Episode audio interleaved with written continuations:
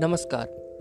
आज आप सबके सामने अभिषेक द्वारा लिखी एक कविता पढ़ने जा रहा हूँ। तो आइए शुरू करते हैं। मैं कितनी दफ़ा आधे होश में तुम्हारा नाम पुकारता हूँ। मैं कितनी दफ़ा आधे होश में तुम्हारा नाम पुकारता हूँ। यानी कभी नींद में तो कभी उसके पहले या बाद?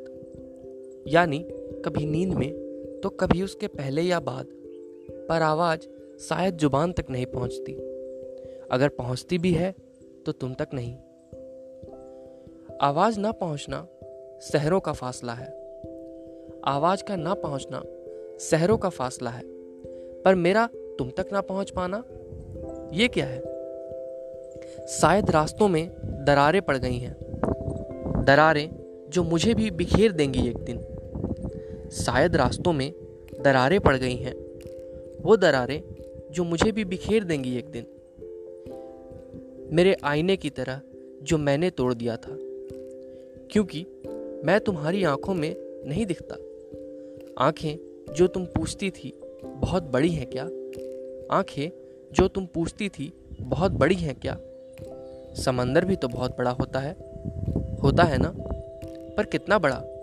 मेरे डूब जाने जितना। समंदर भी तो बहुत बड़ा होता है ना? पर कितना बड़ा? मेरे डूब जाने जितना। फिर हाँ बहुत बड़ी हैं तुम्हारी आँखें। हाँ बहुत बड़ी हैं तुम्हारी आँखें।